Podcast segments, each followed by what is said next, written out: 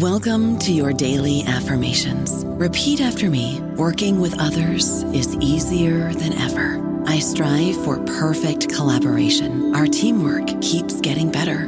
Yeah, affirmations are great, but Monday.com can really get you the teamwork you desire. Work together easily and share files, updates, data, and just about anything you want all in one platform. Affirm yes to start or tap the banner to go to Monday.com. Lucky Land slots, you can get lucky just about anywhere. This is your captain speaking. Uh, we've got clear runway and the weather's fine, but we're just going to circle up here a while and uh, get lucky. No, no, nothing like that. It's just these cash prizes add up quick. So I suggest you sit back, keep your tray table upright, and start getting lucky. Play for free at LuckyLandSlots.com. Are you feeling lucky? No purchase necessary. Void where prohibited by law. 18 plus terms and conditions apply. See website for details. Hello, everybody. This is Marshall Poe. I'm the editor of the New Books Network, and I'd like to tell you that we have a new and improved website. It has two new features that we think you'll love. One of them is a vastly improved search engine so that when you type in keywords, you'll get a bunch of episodes really quick. The other is the ability to create a listener account. And in that listener account, you can save episodes for later listening. So you can create a kind of listening list. We think these features are neat and we think you'll enjoy them. Please visit the site today. Welcome to the New Books Network. Hello, everybody, and welcome back to the New Books Network. I'm Deidre Tyler, host of the channel, and today we'll be talking with Professor Joan West, the author of Madame Bessie Jones, Her Life and Times. How are you doing today, Professor Jones? I'm fine, thank you. Thank you for having me on. Thank you for coming. Tell the audience about yourself and how you became interested in this project. All right. Well, um, I originally uh, did, wasn't interested in the project, um, but I was at a, um, uh, a book signing, and a gentleman came up to me, and I had my crime. See, I write Carlisle crime cases, and they're fiction, and um, he saw the books lined up there, and he said, "Do you write you write crime about crime and i said yes i do. It's fiction but it's fact based there's a crime at the core of each book. And then he said well will you write about bessie jones? And i said what? Uh, i hadn't thought about it.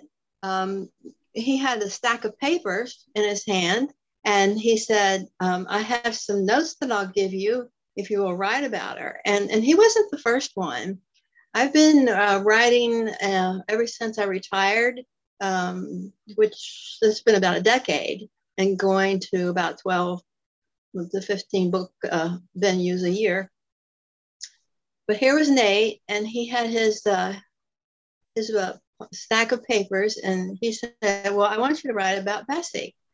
Um, and he he went on to explain why. You know, he thought that she was misrepresented in the earlier book called Bessie's House by Paul Denick, which was printed about the, in, around 1972 at the same time of the trial, um, the murder and the trial, actually. Um, so he, he gave me the papers and um, I looked through them, and there were um, a set of census papers for Jane Andrews, uh, who is uh, Bessie's grandmother uh, for Cora Andrews, who was Bessie's mother, and for Bessie herself. And also there was a draft, a draft notice uh, for William Jones, who was Bessie's husband. Um, so I looked through them and I thought, well, this this is a good start. And I told him, I was honest with him. I said, well, um, I'm not used to, I used, I'm used to accustomed to writing fiction, not uh, factual information. Um, but I will try. Uh, I will see what information is available and um, get, get, get, back to you on it. And he, he just gave me the papers and he said, No, I trust that you will find what you need. And I have more papers and notes at home and I'll send it to you. But I want you to promise me you will write about Bessie Jones if you find the, enough information. And I said, oh, Fine, okay, I'll be happy to. So, what was his connection with um, Bessie Jones? He never told me. He, he never said. He said that there was um he was from uh, Pittsburgh, but he was on his way to Illinois and said that someone uh, in the film in- industry uh, was interested. Um, but I haven't heard from him. I haven't heard from him since. Um, and I don't know. I every time I do an interview, I'm I'm hoping that you know it'll reach him at some point, and then he can come and get a book. Absolutely. Tell us about the the life story concerning her grandmother, mother, and then Bessie. All were involved in the same industry. Okay. Well, the first one's a misnomer. Uh, Jane Andrews. I mean, there's a a myth uh, around the Carlisle area. Well, it may be even farther, uh, because I've seen it a number of times. Um, that she went south during the Civil War and came up um, north with the uh, Confederate Army as a comfort woman. Well, that's simply not true, because in the census reports that I have, it lists Bessie, Bessie's grandmother, Jane Andrews, as being a citizen of Carlisle and have lived in Carlisle from 1860. She was she had three children. She had her husband David, and the youngest was Cora, Bessie's mother. She was four months old at the time.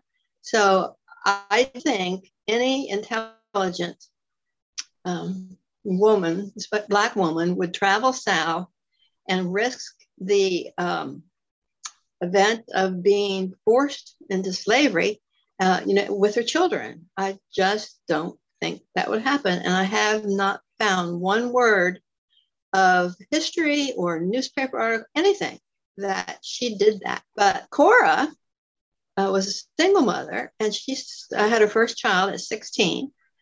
Um, she had uh, four by 1900, the 1900 census. Um, and um, Bessie was the oldest girl, although she had two older brothers um, Albert. Um, uh, hmm. uh, the, the, second one escapes me, but then she had two younger sisters, Marion and the baby Vermont, who was born the year a year later. Now, tell the audience what made Carlisle, Pennsylvania, an area for prostitutions. Well, I'm not exactly sure I can answer that one, but uh, it's a, as a matter of fact, it's kind of ironic because Carlisle is a very conservative area, um, and a lot of the people when Bessie's mother uh, operated her house of ill repute uh, complained about it, um, and the uh, and the judge, the judges that she stood before numerous times uh, said, "You're running a bawdy house, cease and desist." And um, she turned it over. She turned her uh, business over to um, her daughter, um, Bessie, during the when Bessie was either around the age of 22. Um, and there was, there's also a controversy about when Bessie was born. Um, some places say 1899, and uh, the but her gravestone says uh, 1895. So I'm more likely to trust that. But getting back to your point, I think of the African Americans who are coming up, migrating north to the bigger cities, Philadelphia, Detroit. Um, that's and the influx of um, other immigrants from other nations, from Ireland and Italy and everything, uh, converged. And Carlisle had an um, industry, and they had to have a number of industry. Uh, quartz crystals, um, first black photographer, and which was kind of unusual for a size a town of its size.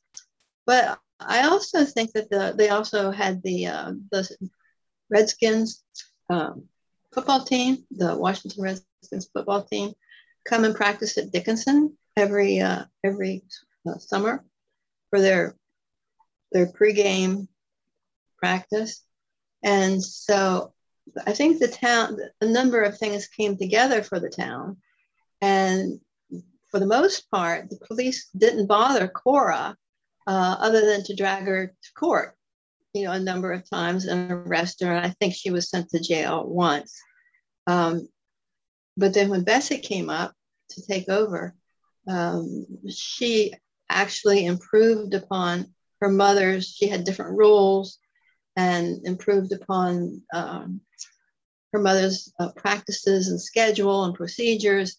And it was a very lucrative. And the town, here again, ironically, uh, felt that Bessie was a businesswoman and accepted her for the most part. And I haven't heard anyone say anything bad about Bessie. Even her lawyer, Hyman Goldstein, said that she was a decent person. She went to church every week and she was a kind soul. Um, so I, I, just think altogether that everything just came together to, and, and then her grandmother happened to live here, and then they also happened to live here, and then set up their business, and that's established and it continued for a hundred years. Tell us about when Miss Jones would go to the bank. I thought that was an interesting interaction there. Yeah, she um, she gets, of course, she dressed all the time. She dressed to the nines and in her best, you know, before she'd go out in public. And I mean, you know, I think during those times, 1920s, 30s, 40s, people did. People dressed up more than they do now. Um, and she got dressed and put on her fur coat and um, and went with Marion. Usually went with her, and she carried a bag of cash. Uh, a bag of cash now, not you know, not in, you know into the bank, and uh, went up, went in and said how you do to the um, to the office, to the bank teller, and um, Marion said, you know, good morning too. Um, and they were they both had um, they had the hats and dressed. She also had a fur coat on, and they had their uh, for some reason their faces faces painted um, painted white. And I'm not sure if that was just because of the powder um, that was lighter, or was it might have been because the cosmetics uh, for um, Black Americans weren't uh, available nationwide. Now, you know, tell us about the type of ladies that worked in Bessie's house. I, I thought that was of interest too. Mm-hmm. Well, the prostitutes were um, young. They ranged in age from uh, well, I think one was, she said she was 21, but I think she was younger, um, and up to 40. Um, they were two at a time and they were scheduled, uh, they stayed at Bessie's, uh, Bessie's attic while the duration of their stay. And they entertained the Johns on the second floor, uh, um, which had, had the bedrooms and they were uh, of all nationalities the caucasian black uh, asian um, but bessie only allowed as far as her clientele white established uh, well-to-do and or well-off or uh, uh, white men. Uh, so she established that early. Um, and then one of the of the prostitutes Georgia Ann Snyder was the one who eventually, in my opinion, based on the research I've done, um, was the one was was her was the mistake that she allowed her, you know, into the fold. Um, they were a mixed bunch, and they would uh, catch the bus uh, from from Carlisle to Harrisburg, or um, a man called they called Steve, wasn't his real name, but um, brought them from Philadelphia or Pittsburgh um, and, and drove them to Carlisle. And they rotated every two weeks and a schedule set up for a month. And the girls were free to, when they weren't at uh, Bessie's, they were free to, uh, you know, go uh, on their own. Um, most of them preferred Bessie's because she paid for their uh, what they needed. You know, she paid for their uh, condoms and their Vaseline, whatever they needed, she paid for. The lingerie, she bought them lingerie. Um, but you know, for the most part, evidently the uh, the clientele were very satisfied with uh, Bessie's prostitutes because they she was made ensure that she they kept clean, and she had rules. They had to change sheets every day, and they had to get a physical once a year, and they had to um, be present, be alert, be friendly, be there were certain rules that she had to follow that some objected to, but then some said that were necessary. What was Miss Bessie's role in the whole scheme of things? what how did she uh, participate in entertaining the people who came to her home?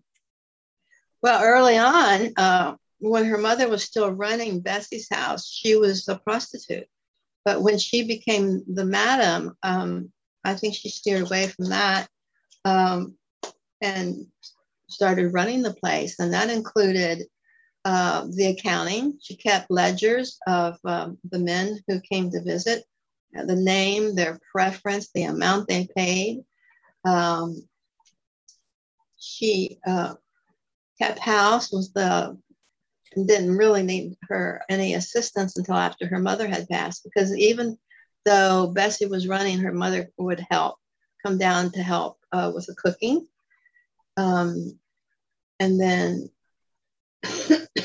excuse me, I'm trying to think of, uh, you know, some of the other things that, oh, she stood sentinel at the door every day. And they got up at uh, 6 a.m. The, uh, her, her house, Bessie's house, opened at, um, they were open from 10 a.m. to 1 a.m. So think about standing sentinel, you know, all day.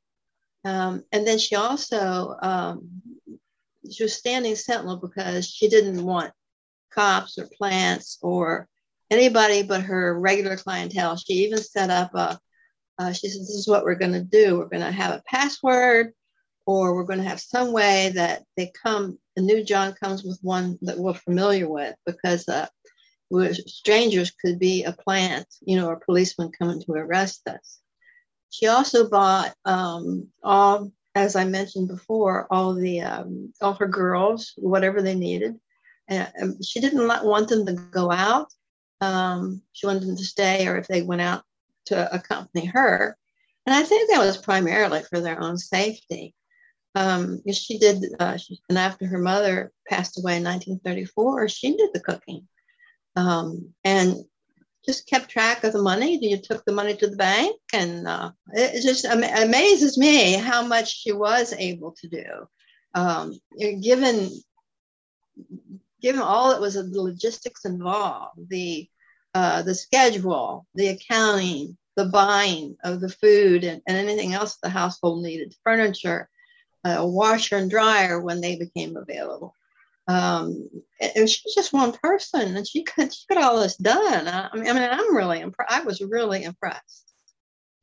How did and why did she start hiding money in her house instead of using the bank? Oh, because uh, she was uh, at one of her trials. Uh, Mike Judge Fulmer, I believe, was in charge of it, and um, he there was also um, an IRS agent there. And I, want to say his name's James. I would have to double check it. Um, but he uh, froze her bank account, and there was $176,000 in that banking account. And there was a, um, I think that was a savings account. And then uh, there was $90,000 in a checking account. And he froze it. And her lawyer called her and told her they'd have to go to court um, to, uh, you know, because you know it was frozen and they had to get to the bottom of it. And he said that it was frozen for uh, back taxes. So they went to court, and to make a long story short, um, the IRS took control of her money, and I, I, think she decided that was just a little bit too much, uh, and so she started keeping her money in a pink pillowcase and other places. Um, and in her house, but it, the pink pillowcase stayed in the back of her closet. You know, you talked about the jail time that um, Bessie did. Mm-hmm. What were some of the, the lessons she learned in, in jail, and how many times did she go to jail? She ne- well, there were a number of robberies that, that um, she experienced, and but she didn't report um, uh, a lot of them. But she herself um, I think it was she was before Mike Fulmer again. Um, he said that uh, she hadn't done a day's work in her life and that she was ignoring the, the order of the court. He thought he had been very clear. So therefore, he sentenced her to Muncy State Women's Prison, the only uh, women's prison in Pennsylvania at the time. And so she went uh, without complaint. And Um, the only record I have of is that she went she went to Muncy and then she was no trouble. She didn't cause any trouble. Um, and people didn't bother her. Um, and there's pro- a reason for that. I mean, it, my research said, you know, didn't say whether she carried a weapon around, but I think what she, one of the things she learned um, was that uh, it was humiliating because I think she she was far from home. It was the first time that she had been more than two hours away from home. I think she was lonely, uh, humiliated, humiliated. I think by um, the whole experience, you know, of being uh, arrested, arraigned, taken to jail, chains. It's just um, a really a frightening experience. And she had that one protracted stay in Muncy. And then, according to the Cumberland County Historical Society's records, she also um, spent about eight months in a, a federal pen in uh, Virginia. Uh, she didn't like it. Say that much. I wouldn't either. Would you? Absolutely not. You know, it was a mystery about her husband. You know, what type of information did you gather on Bessie's husband? How long were they together and what happened to him? Very little. And I don't know the answer to that. I wasn't uh, able to find out. Um, their, uh, I had a record of their marriage license, but um, he and his draft his draft record. Uh, so he was drafted into uh, the war, World War One in 1914, and then they were married. And then there's no record of him returning to Carlisle, of divorcing her, uh, divorcing uh, Bessie, or dying uh, in the war. So he's a complete mystery. What do you think was her downfall? you know, times had started changing in the 1970s, and she was still doing this prostitution home. Uh, what was her downfall? Hmm. Uh, yeah, she was. Uh, she worked from 1922 uh, when she took over the business to, to her murder, which was October 1st, 1972. So she was a septuagenarian and still in her 70s and working, doing that hard work up and down the stairs and as I was typing, you know, that that word that she was a septuagenarian, I realized I was one too. Um, so I'm not in. Would you repeat the question? You know, what was her downfall, do you think? You oh, know, yes. She what kept going on for years and years with what she was doing. I think it was a mixture of uh, a number of factors. I think maybe the first factor, you know, was her age, and and there were she was getting a little careless and uh, uh, who she was letting in, um, and she allowed a part-time um, prostitute from I think she was from the, Dillsburg area. Um, she let strangers in without the password, and they happened to be police officers or detectives and the rest kept in that last decade of her life the rest she was arrested um, more than she was in the entire time beforehand um, and then also there were a lot of complaints you know from um, both men and women that um, they would write into the newspaper they would um, suggest that uh, this is not a proper business for uh, the community of Carlisle, which was, we had, tw- there were 20 churches in Carlisle at one point. Um, but I think she just trusted people. You know, she was a, a kind person. I think she trusted people too much. And when someone came to her door, many of them were strangers. Like uh, during the Prohibition, when the bootlegger would come and deliver her liquor, she didn't know him. Um, and then I, I think she got careless and I think she trusted strangers too much and I think she trusted her prostitutes too much. It trusted entrusted them, you know, with she thought because she had been good to them that they would return that. And as it turns out, that's not what happened. I don't know about you, but I'm very busy and I don't have a lot of time to cook. That's why I subscribe to Factor. Eating better is easy with Factor's delicious, ready to eat meals. Every fresh, never frozen meal is chef crafted, dietitian approved, and ready to go in just two minutes. You'll have over 35 different options to choose from every week, including Calorie Smart, Protein Plus, and Keto. These are two minute meals. Factor meals are ready to eat and heat, so there's no prepping, cooking, or cleanup needed.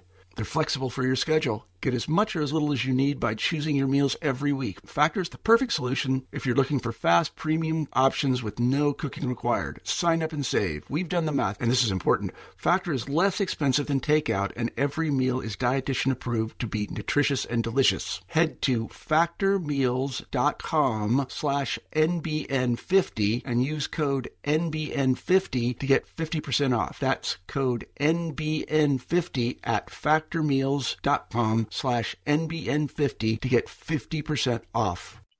As I gathered, there was a small Black community, but yet Mrs. Jones was, you know, a very religious lady. Tell us her connection between the few Blacks in the town and her religion. Well, she went to church, the Presbyterian church, every Sunday, uh, rarely missed. Um, and I think that went a long way with Carlisle, the people in Carlisle that she was a churchgoer. They mentioned that time and time again. Um, and you know, you know, saw that she dressed well, she presented herself well, she was pleasant to everybody. Um, so I think that they just followed the the leaders of the community. Like uh, she was a, a friend of uh, Judge Shughart's, um, and it's possible that um, as a person, I think that, um, you, you know, as you age, you're just not quite as sharp as you are um, when you're younger. And so when you that long walk, she walked with a cane and she walked to church. And then she also helped her community, especially during the hard times of, um, you know, after the crash in uh, the, the Wall Street in uh, 19 was it 1939, uh, and then the war, and then um, there was hard times. I mean, people were there. There were bread lines. Um, my mother would tell me these stories about you know, what people would do, like line their houses with newspaper for insulation, or put the cardboard in their shoes uh, because there were holes in them.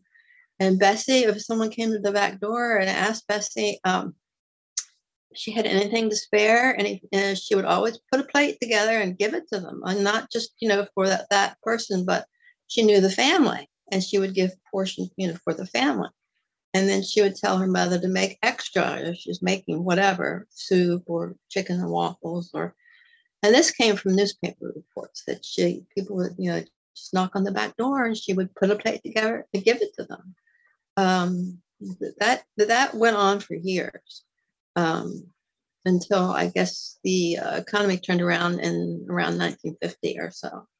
But she was very helpful for with her community. She kept up. Uh, she gave to uh, causes that she supported, and she also continued to donate to causes that her mother had supported, like the Scouts and others that uh, I listed in the book. But at this moment. I don't remember what all the others were.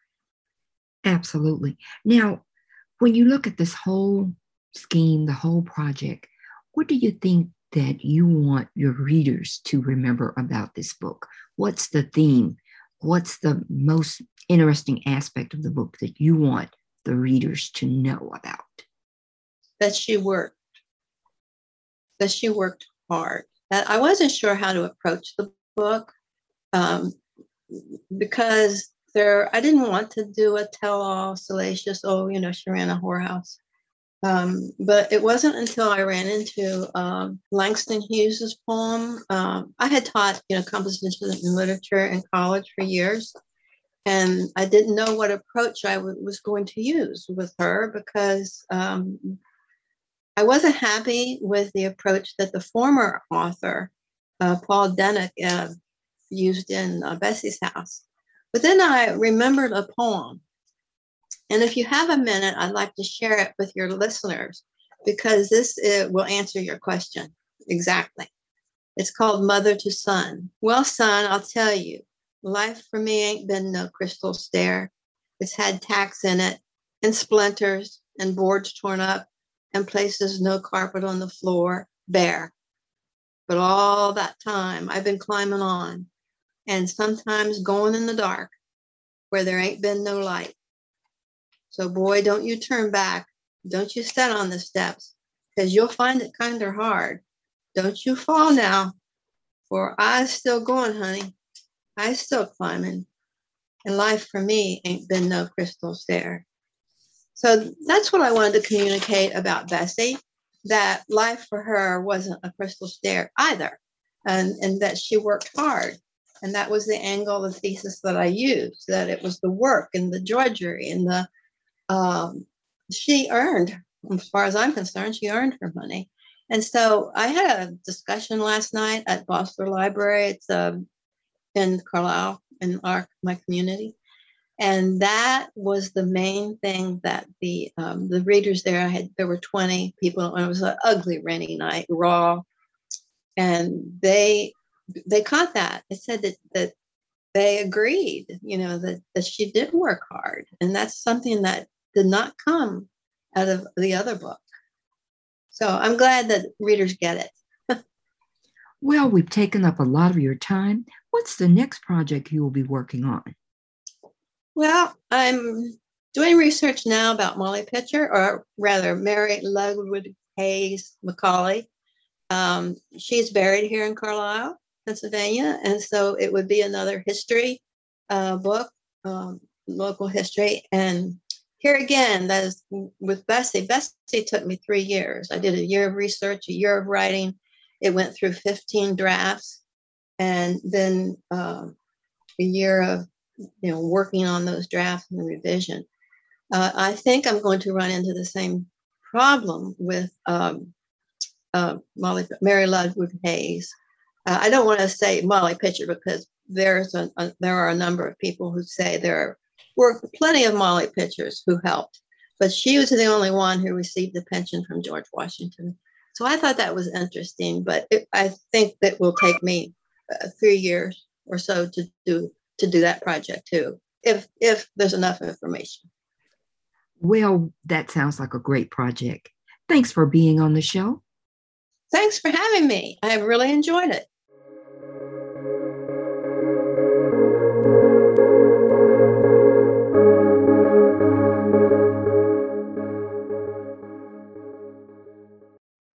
Guys, it is Ryan. I'm not sure if you know this about me, but I'm a bit of a fun fanatic when I can. I like to work, but I like fun too. It's a thing. And now the truth is out there. I can tell you about my favorite place to have fun Chumba Casino. They have hundreds of social casino style games to choose from, with new games released each week. You can play for free anytime, anywhere and each day brings a new chance to collect daily bonuses. So join me in the fun. Sign up now at ChumbaCasino.com. No purchase necessary. VGW. Void were prohibited by law. See terms and conditions. 18 plus.